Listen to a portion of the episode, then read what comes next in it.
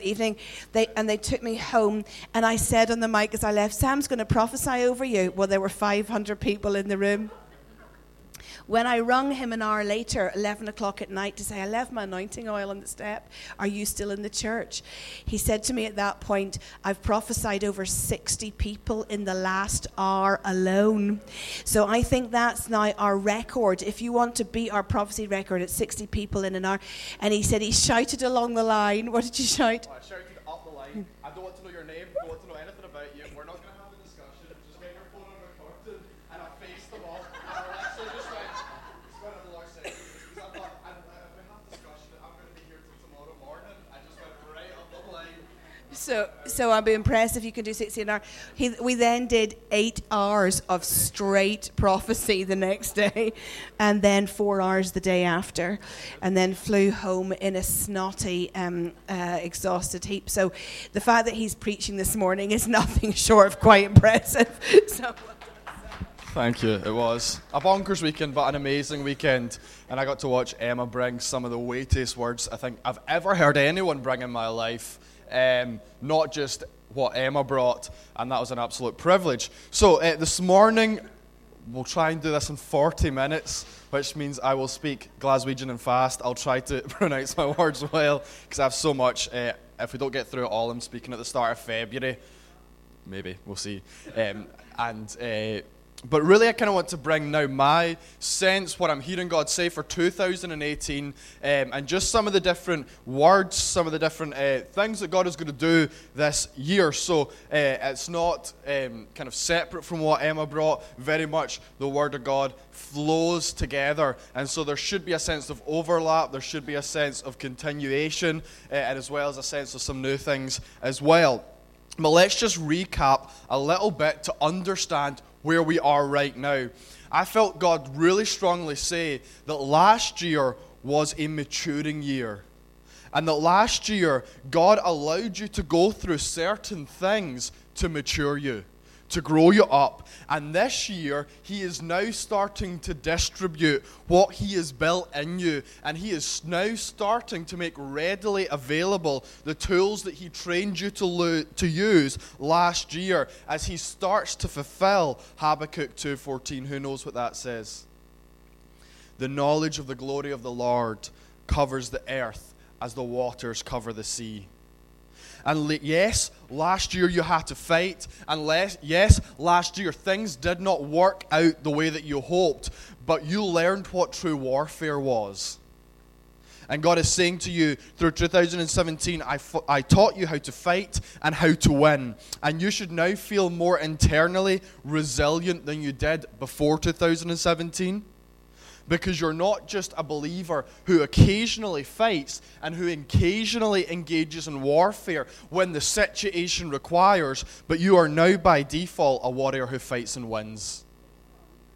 And so as you exit this year and as you enter 2018 and as you start to realize that that anointing's on your life don't complain about the battle but instead mirror the psalm 144 david's worship to god where he says Thank you, God, that you trained me how to fight. Thank you that you trained my hands how to war and my fingers for battle. Thank you that you taught me what true warfare was and is.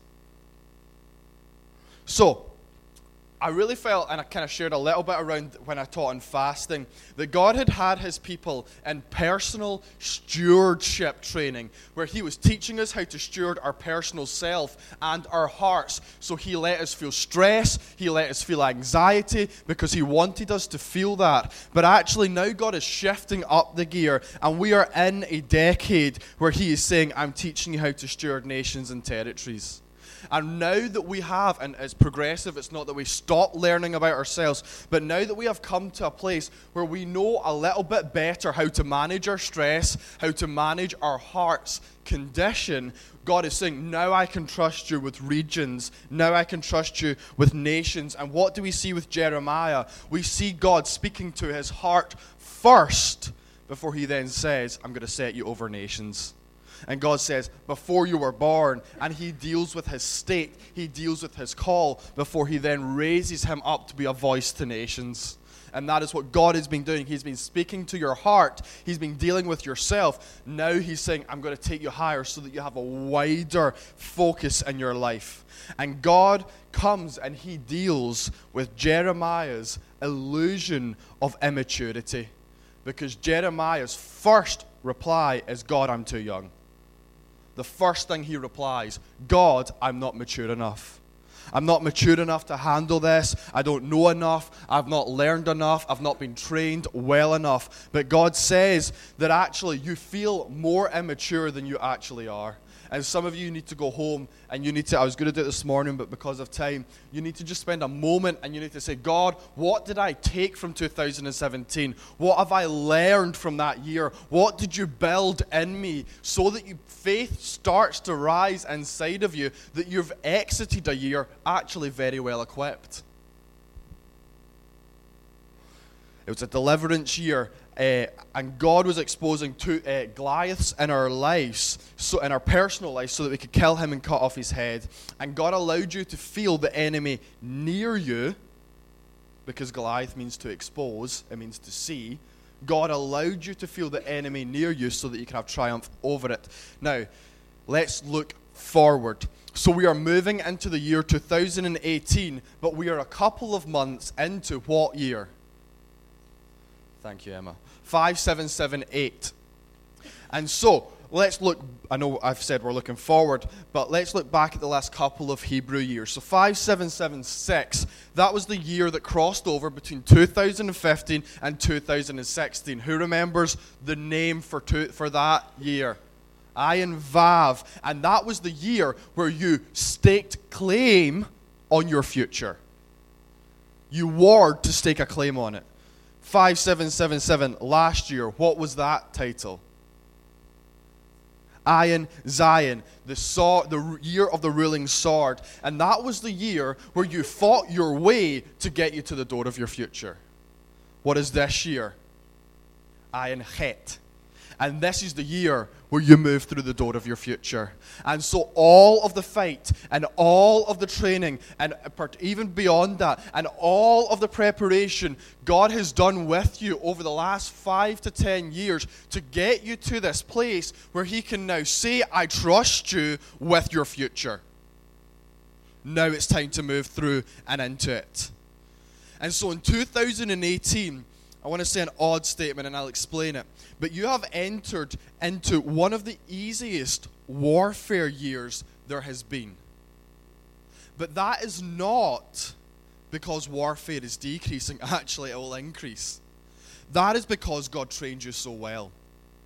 And God taught you what it meant to be a warrior. And God taught you what it means to use the sword that was at your side, but you've now raised up and so you enter into this year as someone who has formed a habit and formed a lifestyle where the way that you talk, the way that you live, the way that you breathe has become a back off statement to the enemy because of your purity. And you have resisted an enemy, the enemy, for an entire year. And what happens when you resist the enemy? He flees. So the number eight means new beginnings. And some het words, because there's words and then there's words under words in the Hebrew language, and then there's words that are under words and that are under words because it's so layered. And some of those words uh, include fresh, new, entirely new, completely new, to make new, to renew. And het is a picture of a door or a gate. It's a door of hope, a, do- a door of illumination, and a doorway into your new beginning. It is a doorway of life. And I want to prophesy to you that you are now standing at the door of your future, not at the door to go back around everything that you've gone around in your past and you are not entering into what you've entered into too many times before. And I want to say this really isn't a uh, behold, God is going to do a new thing in your life type prophetic word that we prophesy all the time. And you think, when is this new thing going to happen?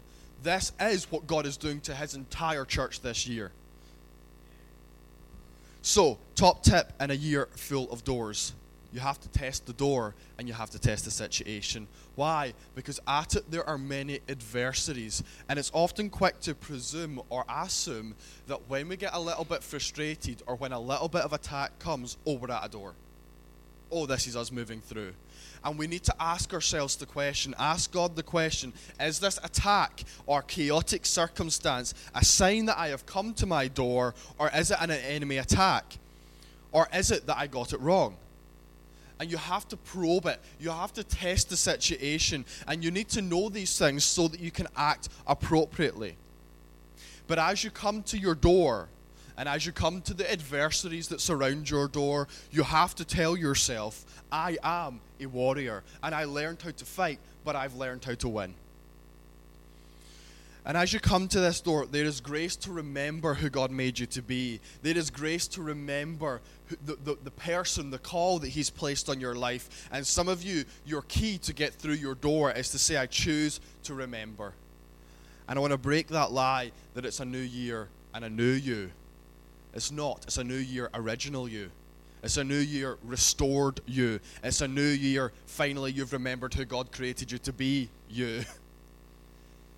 And so Hebrew time, it's circular and it's easy to catch up with uh, the anointings if you feel like you've missed them out.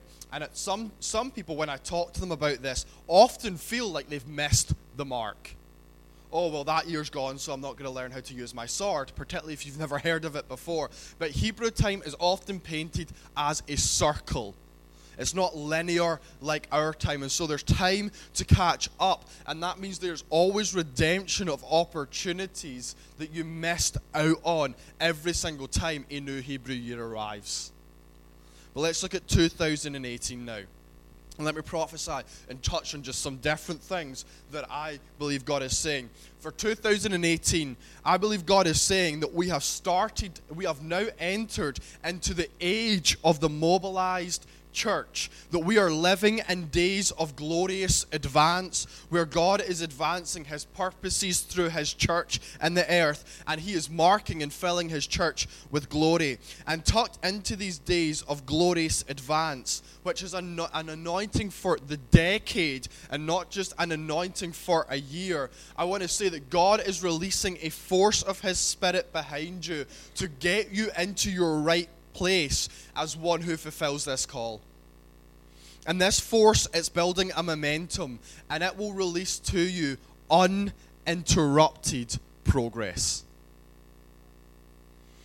And I was turning through my Bible just saying, God, where do I look for this? Where do I look for this? And I heard God say, Go and read Ezra. And I read the entire book. And as I came to the end, God said, I am releasing a decree like I stirred up in King Darius in chapter 6. And King Darius, he decrees this uh, about the people and the rebuilding uh, of the temple. He says, Their expenses are to be fully paid. And I'll cut some out because it's quite wordy. Their expenses are to be fully paid so that the work will not stop.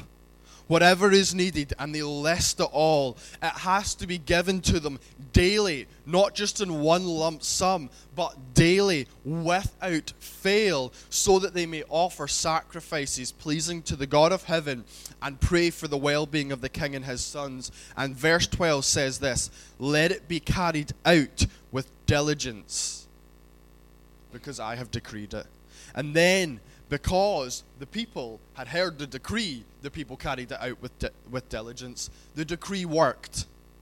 It wasn't ethereal, it didn't fail, it worked, so that the work will not stop. And this decree released uninterrupted progress to the people. And this is the kind of momentum that you're going to know this year. The momentum is not about moving really, really fast, although that comes the momentum is about uninterrupted progress, about putting your hands to some things and not feeling like a situation arises that means you have to take your hands off it. And when I was in Aberdeen, um, I was taken up just one night in the spirit, and I started to see Aberdeen. I ministered at a New Year conference, and then I started to see Scotland, and then started to see Europe. And God had showed me that there was a renewal program that He started in Europe about a decade ago where there was a rush of new buildings, a rush of new programs, but it came to a halt around three years ago. And we saw that particularly with the oil crisis in Aberdeen, and there's loads of buildings still surrounded by scaffolding because they've not completed uh, they've not got to completion. And God said, But now I'm starting it again. And what I started in Europe, and what I started in Scotland, and what I started in Glasgow, in the, in the cities and the nation, He says, even though the enemy brought it to a stop, He says, Now I am igniting it again. And God speaks to your personal life. And some of you feel like you got going and you started to move and you started to enter into the days of your call, but then you came to a stop and then you came to a standstill. And God is saying, the momentum that I'm releasing behind you, He is saying, won't allow that to happen again. And you yield to God and you're obedient to Him. And as He does that, that force, that dunamis force, force comes behind you to drive you into the places that you need to be in. And there are some that God started to work in their life years ago. And He started to stir entrepreneurial dreams, church dreams, ministry dreams, family dreams. And you started to walk into it and you started to see it happen, but the enemy brought a halt. And God says in 2018, no more. No more. You're moving. And could it be, I was wondering with God, could it be that King Darius knew that without explicitly saying and decreeing that the work wouldn't be stopped and that there was always to be provision, that the people would have had a tendency maybe to become a little bit lazy, maybe to slow down a little bit, and maybe to stand still. And God, and God through Darius had to say, I am decreeing these things so you won't come to stop, so that you won't stand still, so that you'll keep your eyes on what I've called you to do. And so, a top tip for decision making in 2018. I think many of you heard a call like the Israelites did in Joshua chapter 1, verse 11, where God said, Get ready, you're about to cross over. But many of you are still standing, thinking, When on earth is that going to happen?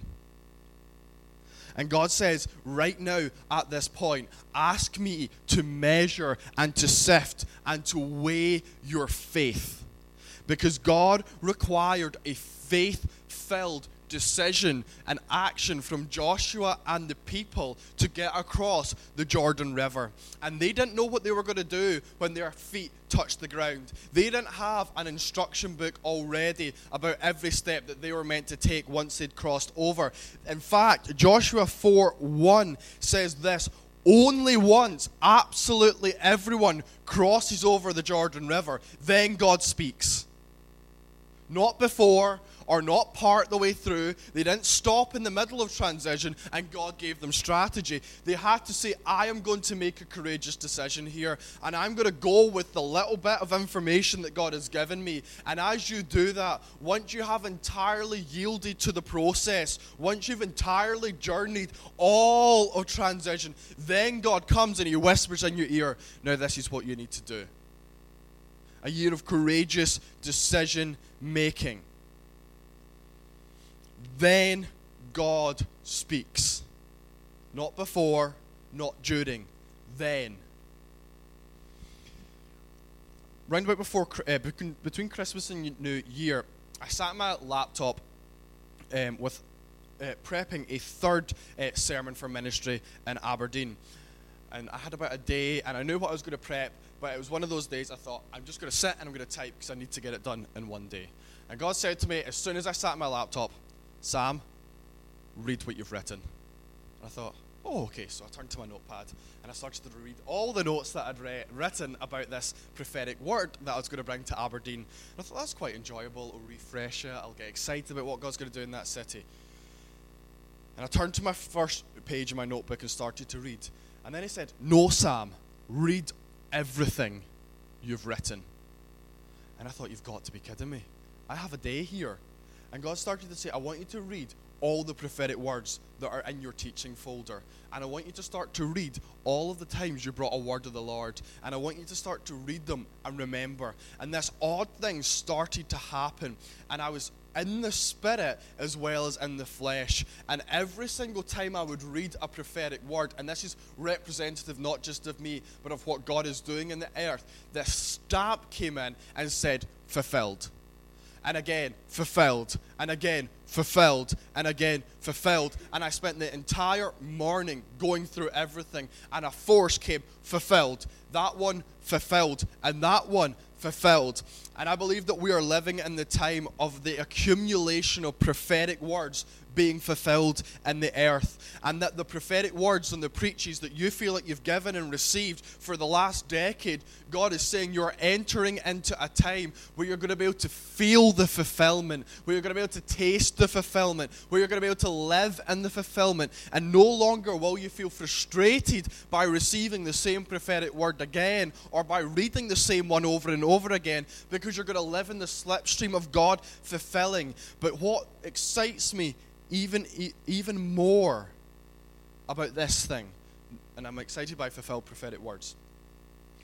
I was wondering with God how much of prophetic ministry that we've seen hasn't necessarily been the cutting edge prophetic word from heaven, but we know that word, God's word moves throughout the earth.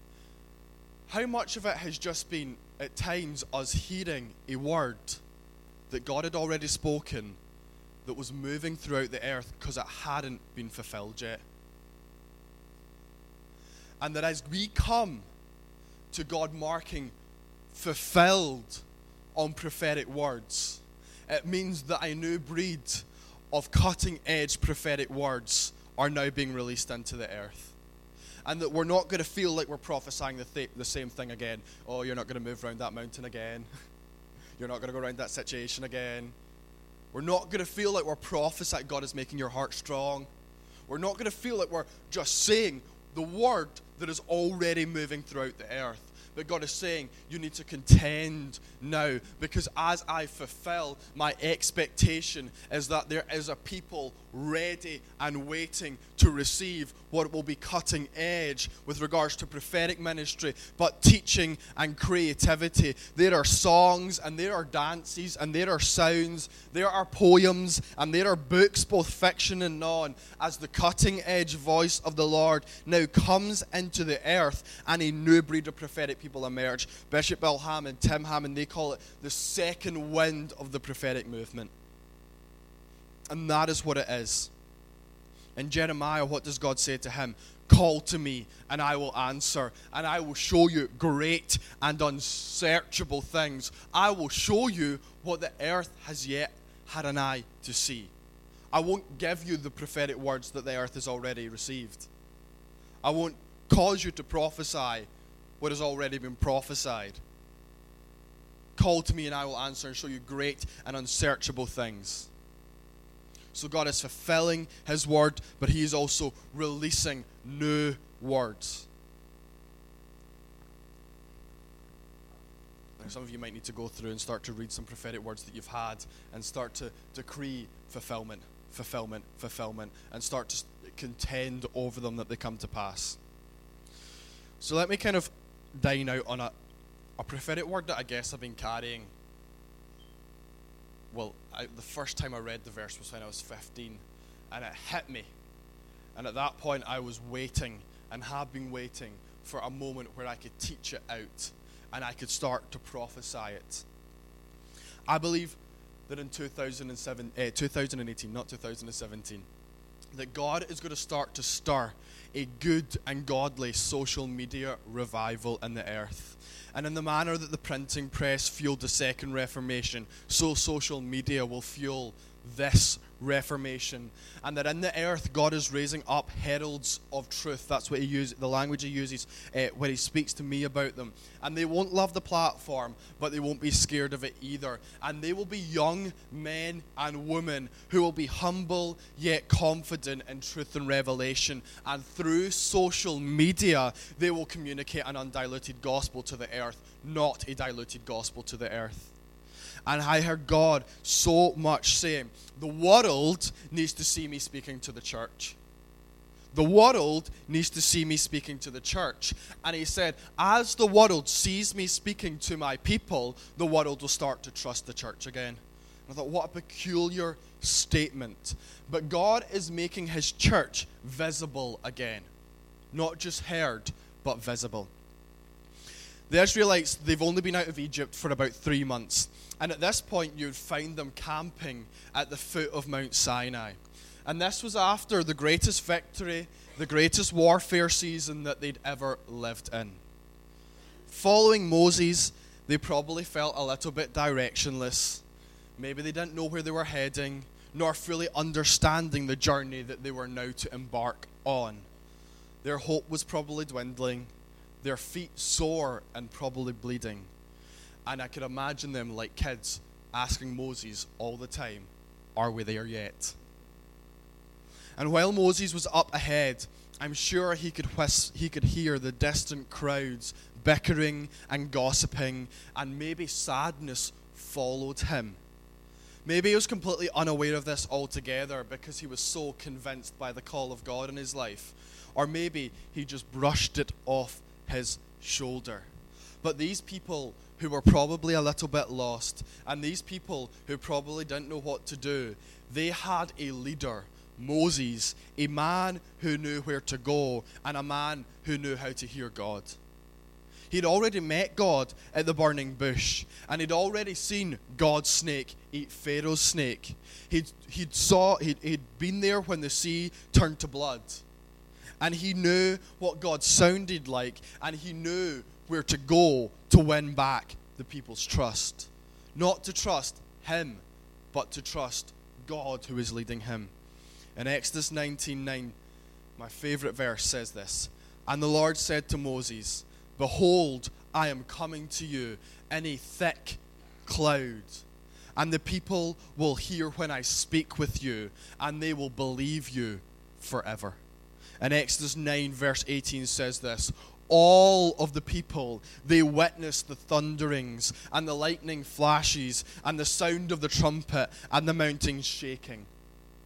And Moses knew that he needed a manifestation of the glory of God on him and around him that the people would see and that the people would hear so that they would follow him for the journey that God had set ahead of him. And the world may not trust us, and they may not necessarily look to us for leadership, but God is bringing to us this year and in this decade a seen glory. And this seen glory will bring and cause the nations of the earth to trust God in us. And his strategy for a prodigal earth, seen glory. And God ensured that his nature was seen by the people so that his ambassador, his spokesperson in the earth, who he had appointed to govern Moses, would be trusted to lead them into their promise fulfilled. And God says this to Moses I am going to give you, and I'm going to talk to you with vis- visual representations and manifestations so that the people hear and see, and this way they will follow your leadership and instruction. I'm going to give you visual manifestations and representations. And there is a seen expression coming to the prophetic movement, but also the church movement in the earth. And we're talking both art and people. And God is bringing as a gift visual elements into the church so that His word is heard. The world needs to see me speaking to you for them to trust you. The world needs to see my voice. And the church will not be heard as a distant moan, but it will be seen as a present, relevant, cutting edge people who don't define who aren't defined by culture but define culture. I don't know about your Facebook habits, uh, if you have it or not. Maybe don't use it. Maybe you love reading every single post that's on Facebook. I certainly do not, because most of it is rubbish. But maybe, like me, you spend, probably wrongly, sometimes an hour, sometimes a couple of minutes, scrolling through Facebook, and you keep scrolling, and you stop only when something grabs your attention, only when something appears on your news, feed that looks like you've never seen it before. You don't stop and read every status. I mean, if you're really lovely, you might, and you might comment a really lovely thing on it. I do not. I only stop for what is outstanding, or for what is peculiar, or for what looks like something that I don't have a grid for because I haven't seen it in the past. And you stumble upon posts that catch your attention. And usually, if I'm honest, they're not the slick posts, they're not the perfectly designed videos they're not the beautifully written pieces, uh, statuses, but they are the things that are highly creative and highly authentic, and they always attract attention. And we're not talking about hipster church. We're not talking about modern church. Because that often looks like everything else that's out there. And they're often the posts that I scroll past. But we're talking about glory church, unique church, a church of communication that is cutting edge. So, what does this actually mean? And some of you will have heard this, but I think it's important to kind of anchor this in a little bit of teaching. I think we often have this understanding that glory is an ethereal, unseen, which often at times it is, distant manifestation of God. And rather than the violent winds and the billowing smoke and clouds that we read in Scripture, often our minds may paint a picture of a gentle mist or something, oh, the glory. and you're looking around when someone says that. But actually, God presents in Scripture that when His glory comes, people always watch. There's always an audience, and people always encounter Him and his glory has a seen glory to it. And the New Testament word doxa means to think, to seem, to have the opinion of, but it comes from the word to appear. And the New Testament understanding of glory is the expression of how God feels and the expression of his character, but the expression of how God wants to appear to his people. And as God pours out his glory, yes, he comes with a weight and a thickness of who he is. And we saw we see that in the transfiguration that the cloud comes and envelops all who are there. But he also comes to appear and to give an appearance to his thoughts and to his opinions and to his creative ideas.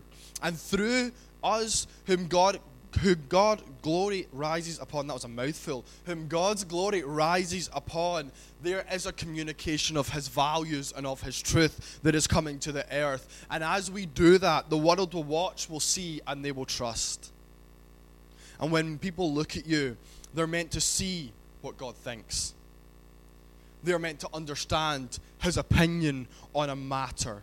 They are meant to encounter the appearance of a God who is appearing himself through his church to the earth.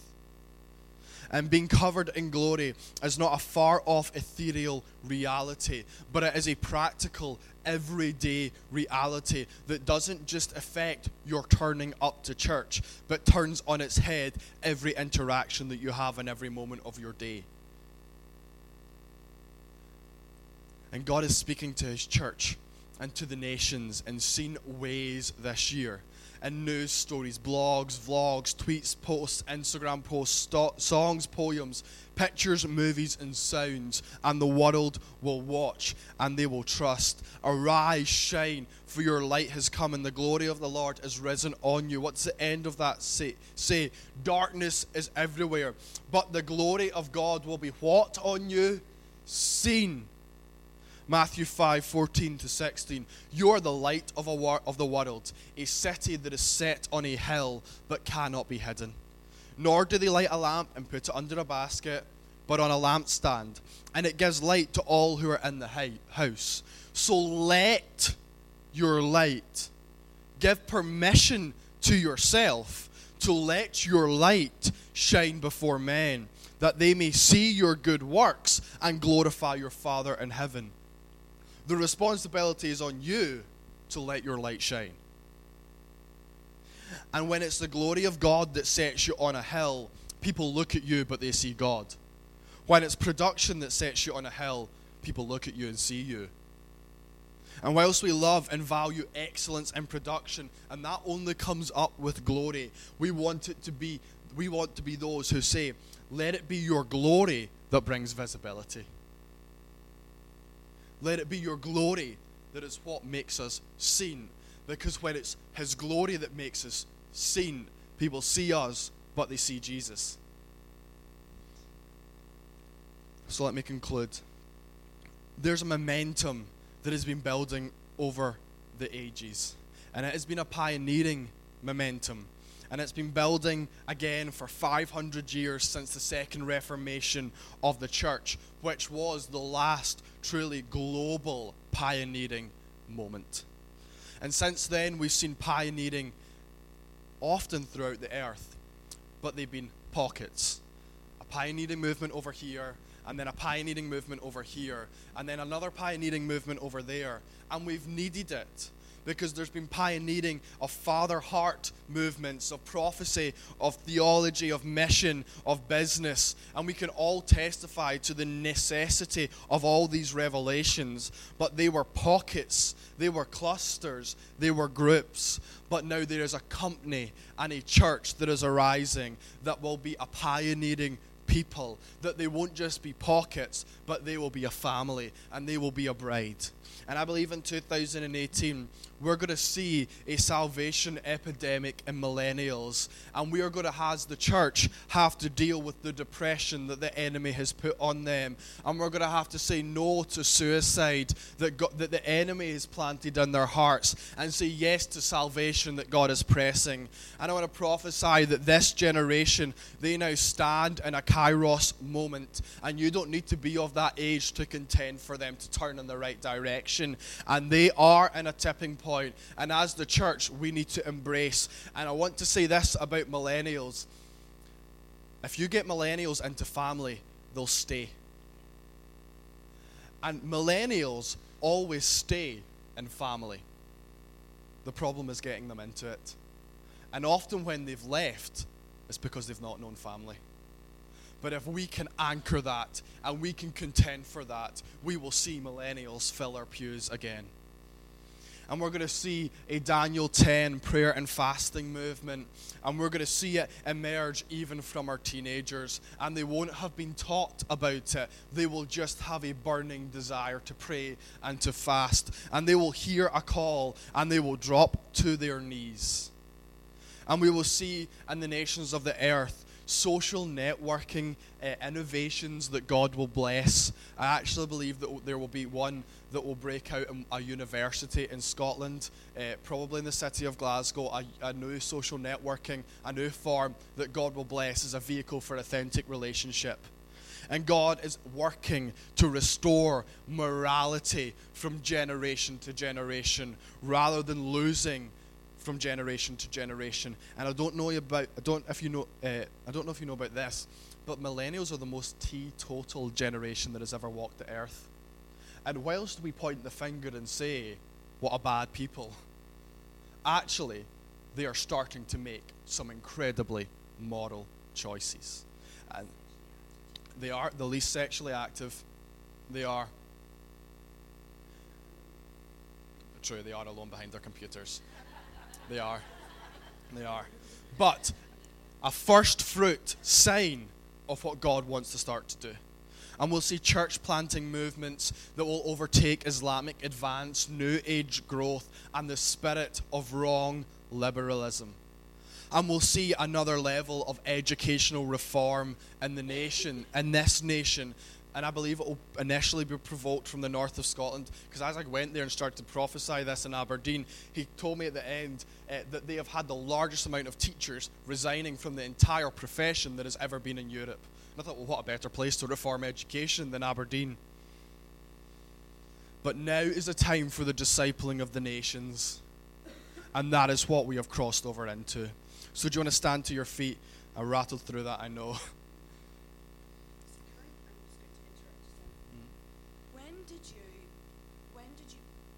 When did you prophesy about the healing of social media. Give, when did God speak that to you? God spoke to me about the healing of social media initially when I brought family and Whiteinch, but originally in November. Okay, so so God speaks to Sam about healing in social media. Did you see what Mark Zuckerberg said on Friday? Did you catch it? Yeah. Okay. Uh, Mark Zuckerberg, the the founder of Facebook, wiped four billion dollars off his share prices by his decision to completely reform the news feed for this generation by saying I couldn't find I was trying not to google too much while you were preaching but I couldn't find his exact statement but he wants to remove the adverts and the clickbait and to take the media aspect and the advertise uh, uh, uh, promotional aspect out of the uh, our faces so that we are more orientated to be social and to be family uh, to his own great personal cost.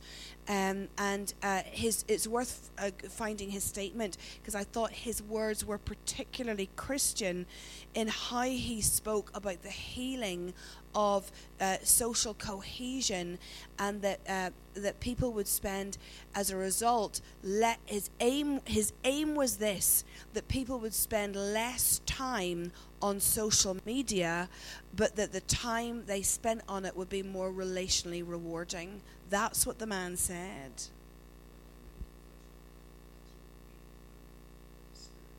a real move of the Spirit of God. Yes, it was a real move of the Spirit of God in man's heart. Dad's just said, absolutely right. So, so when we're talking about fulfillment, Friday. Cool. So let's just uh, open our hands out. God, when we hear all these prophetic words, and whilst it's great, we want to pray one simple prayer God, make us ready. God, make us ready for what you want to do in the nations of the earth. God, make us pure vessels that you trust with seen glory. God, make us those that you look at and say, I am happy and I am I lovingly give you an expression of my character into the earth. God, would you make us ready as those who will give our lives to press in for a new cutting edge movement of the prophetic in the earth. And as you fulfill, let us not be those who dance or procrastinate just in that for years to come. But God, let us be those who see your sign of fulfillment actually as a sign that now a new breed of heaven sent, heaven spoken uh, instruction is coming to the earth. And so we lay our hands on our heart and we just say, Heart, be strong. Be strong, heart. We need strong hearts to be able to navigate these uh, years and this decade of glorious advance. Uh, heart, be strong. Be strong, heart. And again, we pray, make us ready. Make us ready. Make us ready. And some of you are just in your prayer times going to have to say, God, what do I need to do to be made ready for this move? What do I need to be do, what do I need to do to uh, to partner with your momentum, to partner with your glory, to partner with your fulfillment? What do I need to do, God? God, make us ready. In Jesus' name. Amen. Amen. Thanks, guys.